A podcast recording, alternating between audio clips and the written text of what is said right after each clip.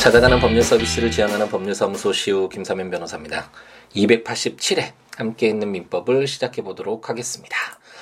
주말 행복하게 잘 보내셨는지 모르겠네요. 이제 또 2018년 3월 19일 또 새로운 한 주가 아, 시작됐는데 내 생에 가장 아름다운 일주일이 될 수 있도록 또 최선을 다해서 열정 가득하게 행복 가득하게 채워가는 우리였으면 좋겠습니다. 아, 공부가 잘 되시는지 모르겠네요. 예, 함께 있는 민법을 통해서 민법을 공부하시는 분들이 에, 민법 공부가 어, 잘 진행되고 있으신지 예, 궁금한데 이 민법 외에도 뭐 다른 공부라든지 다른 것도 다 마찬가지지만 에, 어떤 그 과정이라는 것이 에, 분명히 중요하잖아요. 그래서 아, 순식간에 한 번에 그냥 모든 것이 해결되었으면 좋겠지만 아, 세상에 그런 것은 없고 그 어떤 목표라고 해야 되나요? 어떤 것을 이루 이루기 위해서 는 그 어, 이루기 위한 가정이 채워져야지만 에, 어떤 원하는 것을 얻을 수 있으니까 그 불교에서 에, 도노 점수 이게 사실 순서는 바뀐 것 같은데 그 도노라는 어떤 그 깨달음을 얻기 위해서는 아, 계속해서 이 점수라고 하잖아요. 계속해서 아, 그 채워가는 배워가는 에, 그런 내용들이 채워졌을 때 에, 갑작스럽게 아 이제 정말 됐구나라는 아, 그런 생각이 들죠. 제가 어제 그 아들과 또 수영 요즘에 일주일에 한 번씩 이렇게 수영을 가르치고 있는데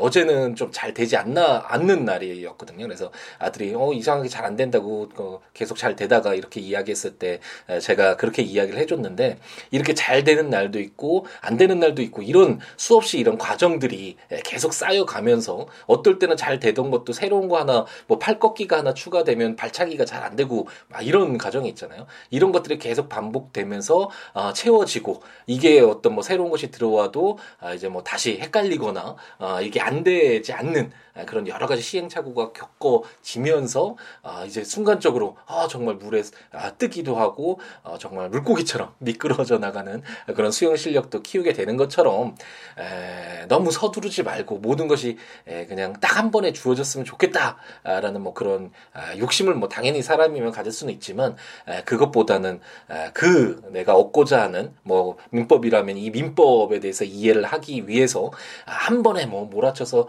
어, 이뭐 완전 잡아 먹을까 씹어 먹을 거야 뭐 이런 아, 뭐 그것도 뭐 의미가 있을 수 있겠지만 그거보다는 하나 둘 이렇게 아, 배워가고 아, 느껴가면서 가까워져 가면서 어느 순간에 아 정말 아, 알겠구나. 아, 민법이라는 것이 무엇인지 알겠구나라고 깨달아지는 아, 그런 어떤 도노의 순간이 오지 않을까라는 생각이 들고 어떤 것을 원하시든 어떤 목표점을 갖고 있고 어떤 것을 뭐 이루고 싶은 아, 분들이 다 다를 텐데 그것을 위해서는 그 과정을 충실히 잘 채워가는 것이 선행될 필요가 있고 그렇다면 언젠가는 아, 정말 도노의 순간, 아, 깨달음의 순간, 아, 알겠다라는 아, 그런 어떤 말이 나올 수 있는 자신의 입에서 자신도 모르게 에, 그런 순간들이 찾아오지 않을까라는 생각을 해봅니다.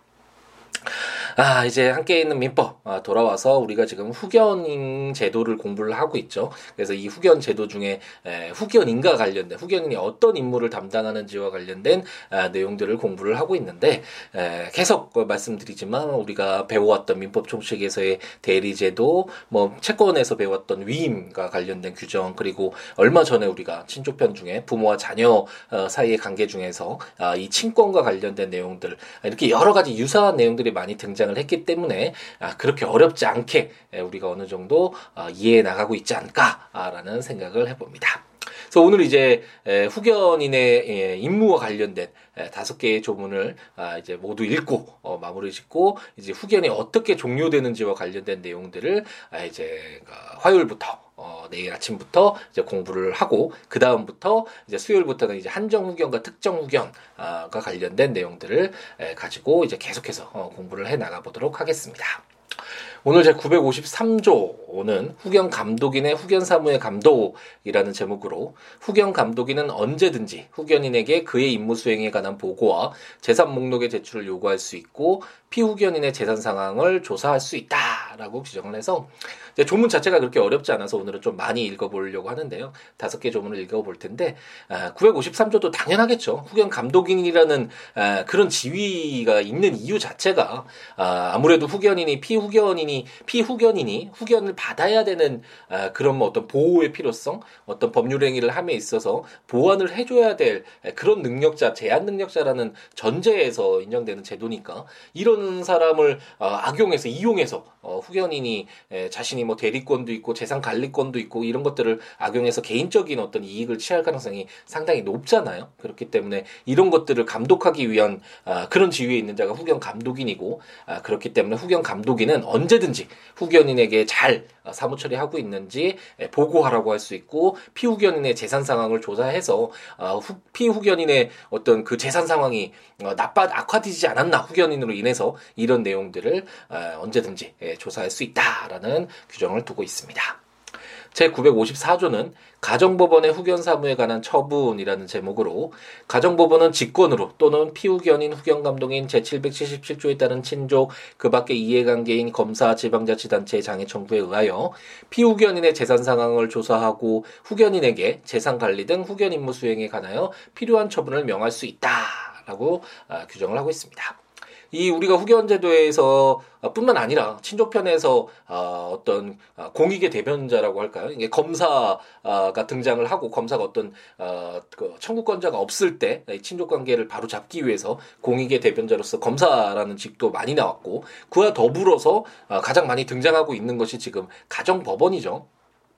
친족 간의 관계는 가족 문제이기 때문에 일반적으로는 가족에게 맡기겠죠. 어, 아, 본인들이 가장 가까운 사이이고 아, 본인들이 가장 잘 처리를 할 수 있을 테니까. 하지만 아, 만약 그런 것들이 충족되지 않아서 어, 어떤 능력이 제한되어 있는 능력을 가지고 있는 자의 보호가 필요한데 에, 그런 어떤 보호가 제대로 이루어지지 않았을 때, 에, 그랬을 때는 에, 당연히 어떤 국가적인 개입이 필요하고 그때 에, 등장하는 아, 어떤 공익의 대변자가 바로 가정법원이다라는 설명을 뭐 여러 차례 드렸고 우리가 아, 읽어보던 조문에서도 많이 등장을 했죠. 그래서 954조는 후견 감독인도 있지만 후견 감독인 말고도 가정법원이 직권으로 어떤 청구가 없더라도 아, 스스로 이렇게 직권으로 어, 어떤 아, 피후견인의 재산상 한번 조사해서 어, 이 재산을 유지하거나 보존하기 위해서는 어떤 이러한 필요한 처분이 있는데 이런 것들을 후견인이 안 하고 있다. 뭐 이런 경우에 후견인에게 아, 재산 관리 등의 후견 임무 수행에 관해서 필요한 처분을 해라라고 명할 수 있는 그런 지위를 부여를 하고 있습니다. 제955조는 후견인에 대한 보수라는 제목으로 법원은 후견인의 청구에 의하여 피후견인의 재산 상태 기타 사정을 참작하여 피후견인의 재산 중에서 상당한 보수를 후견인에게 수여할 수 있다라고 규정을 하고 있습니다. 우리가 읽어오면서도 대리 제도도 그렇고 어, 우리가 그 민법 총칙 초반부에 부재자라고 해서 그 어떤 그 현재 주소에 에, 거주하고 있지 않은 어, 뭐, 살아 있는지도 불분명한 경우가 대부분이겠죠. 이렇게, 에, 그 거치를 알 수 없는 경우에. 에, 그 남아 있는 재산에 대한 어떤 보호, 어, 관리가 필요할 때 부재자 재산 관리인을 선임하고 그, 그 재산 관리인이 무조건 뭐, 무료로 아, 너무 친한 사이였기 때문에 이렇게만 요구 할 수는 없잖아요. 물론, 아, 개인적으로 이렇게 현실에서는 아, 당연히 그런 어떤 아, 인정에 의해서 사람과의 관계에 의해서 뭐, 자신의 어떤 자발적으로 아, 무료로 해주는 경우도 있겠지만 이법 법이라는 것은 어떤 일반적인 보통의 어떤 기준을 두어야 되고 다른 사람의 임무를 수행하고 있다면 어, 자기를 위해서가 아니라 뭐 이거 자기를 위한 경우도 있을 수 있지만 어쨌든 어, 자신의 행위로 인해서 타인의 어, 어떤 이익됨이 있을 때는 이에 대한 합당한 아, 대가가 따라야 된다라는 것이 전제되어 있겠죠. 이렇게 법을 규정할 때 그렇기 때문에 그런 뭐 부재자 재산 관리인의 보수를 어떻게 지급해야 되고 비용이 발생했을 때 사무 관리에서도 그런 내용 나왔잖아요. 어떻게 그것을 것을 어, 처리를 할 것인가 비용을 누가 부담하도록 할 것인가 이런 내용들을 규정을 둘 필요가 있겠죠. 그렇기 때문에 955조는 아, 후견인의 어떤 청구에 의해서 어, 피후견인의 재산 상태 여러 가지 사정을 참작해서 법원이 피후견인의 재산 중에서 만약 미성년자 후견이라면 미성년자가 가지고 있는 재산 중에서 아니면 성년 후견인이라면 피성년 후견인이 가지고 있는 재산 중에서 상당한 보수를 아, 후견인에게 수여할 수 있도록 아, 수여할 수 있다라는 것은 뭐 당연히 무료로 할 수도 있겠죠. 후견인이 에, 나는 보수를 받지 않겠다. 그냥 자발적으로 나의 에, 어떤 도덕감에서 어, 양심에 따라서 아, 이렇게 부, 피후견인을 위해서 노력하겠다 이런 것을 막을 필요는 없잖아요. 아, 그렇기 때문에 아, 보, 그, 후견인의 청구에 청구에 의해서 아, 후견, 후견인에게 상당한 보수를 수여할 수 있도록 어, 규정을 두고 있고 제 955조의 2는 지출 금액의 예정과 사무 비용이라는 제목으로 후견인이 후견 사무를 수행하는데 필요한 비용은 피후견인의 재산 중에서 지출한다라고 규정을 해서 아 이것도 뭐 어느 정도 어, 예견되는 아, 그런 조문이죠. 어, 어떤 일을 함에 있어서의 그 보수와 어떤 그 후견 사무를 수행하는데 비용이 들 수도 있잖아요. 뭐 어떤 부동산을 관리하는 데 있어서 뭐 여비도 들 수 있고 그 부동산 관리와 관련된 뭐 감정을 했다 부동산의 가치를 파악하기 위해서 그럼 그 감정료도 들고 여러 가지 아, 기타 비용이 들 수 있겠죠. 그럼 그 비용을 어, 물론 후견인이 뭐 자발적으로 어, 본인의 재산으로 이렇게 충당할 수도 있겠지만 아, 955조 이내 아까 말씀드린 것처럼 일반적인 보통의 기준으로서 피후견인의 재산 중에서 아, 이렇게 후견 사무를 아, 후견인이 수행하는데 필요한 비용을 지출하게끔 아, 이렇게 아, 규정을 두고 있습니다. 이제 후견인의 임무 마지막 규정인데 위임과 친권 규정의 준용이라는 제목으로 제 681조 및 제 918조의 규정은 후견인에게 준용한다라고 아, 규정을 해서 681조는 굉장히 에, 좀 우리가 아, 유명한 규정이었죠. 선량한 관리자의 주의로서 위임 사무를 에, 처리한다라는 매우 아름다운 그런 내용인데 아, 이 선량한 관리자의 주의가 뭐냐? 이것은 정말 여러 가지 구체적인 아, 사실관계에 따라서 사정에 따라서 정말 바라보는 시각도 다를 수 있고 법원이 판단 내리기에 굉장히 어려운 어, 우리가 이해하기 쉽 올 수는 있어도 이런 말이 선량한 관리자의 주의로서 위임 사무를 처리하여야 한다. 아, 굉장히 깔끔하고 어, 뭔가 다 이해되고 아, 당연하지라고 생각되는 말일 수도 있겠지만 이런 내용들이 오히려 구체적으로 막 내용 어, 적혀져 있는 것이 처음에는 읽기는 어려워도 어, 나중에 어떤 사실관계에서 이게 적용하기는 딱 구체화되어 있기 때문에 쉬운 것에 반해서 이것처럼 약간 추상적이고 아, 이런 어떤 포괄적인 내용을 담고 있는 것은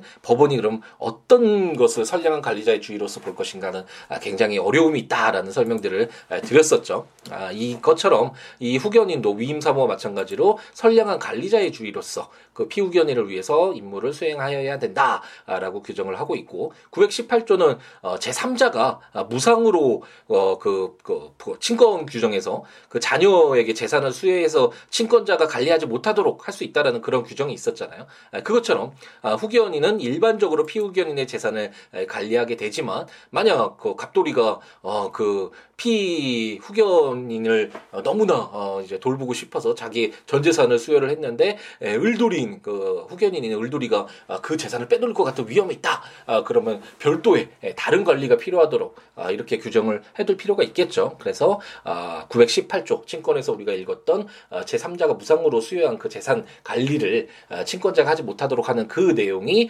이 에, 후견과 관련된 아, 규정에서도 적용이 된다라고 준용 규정을 두고 있습니다. 이제 후견인의 임무 규정이 이제 마무리가 됐네요.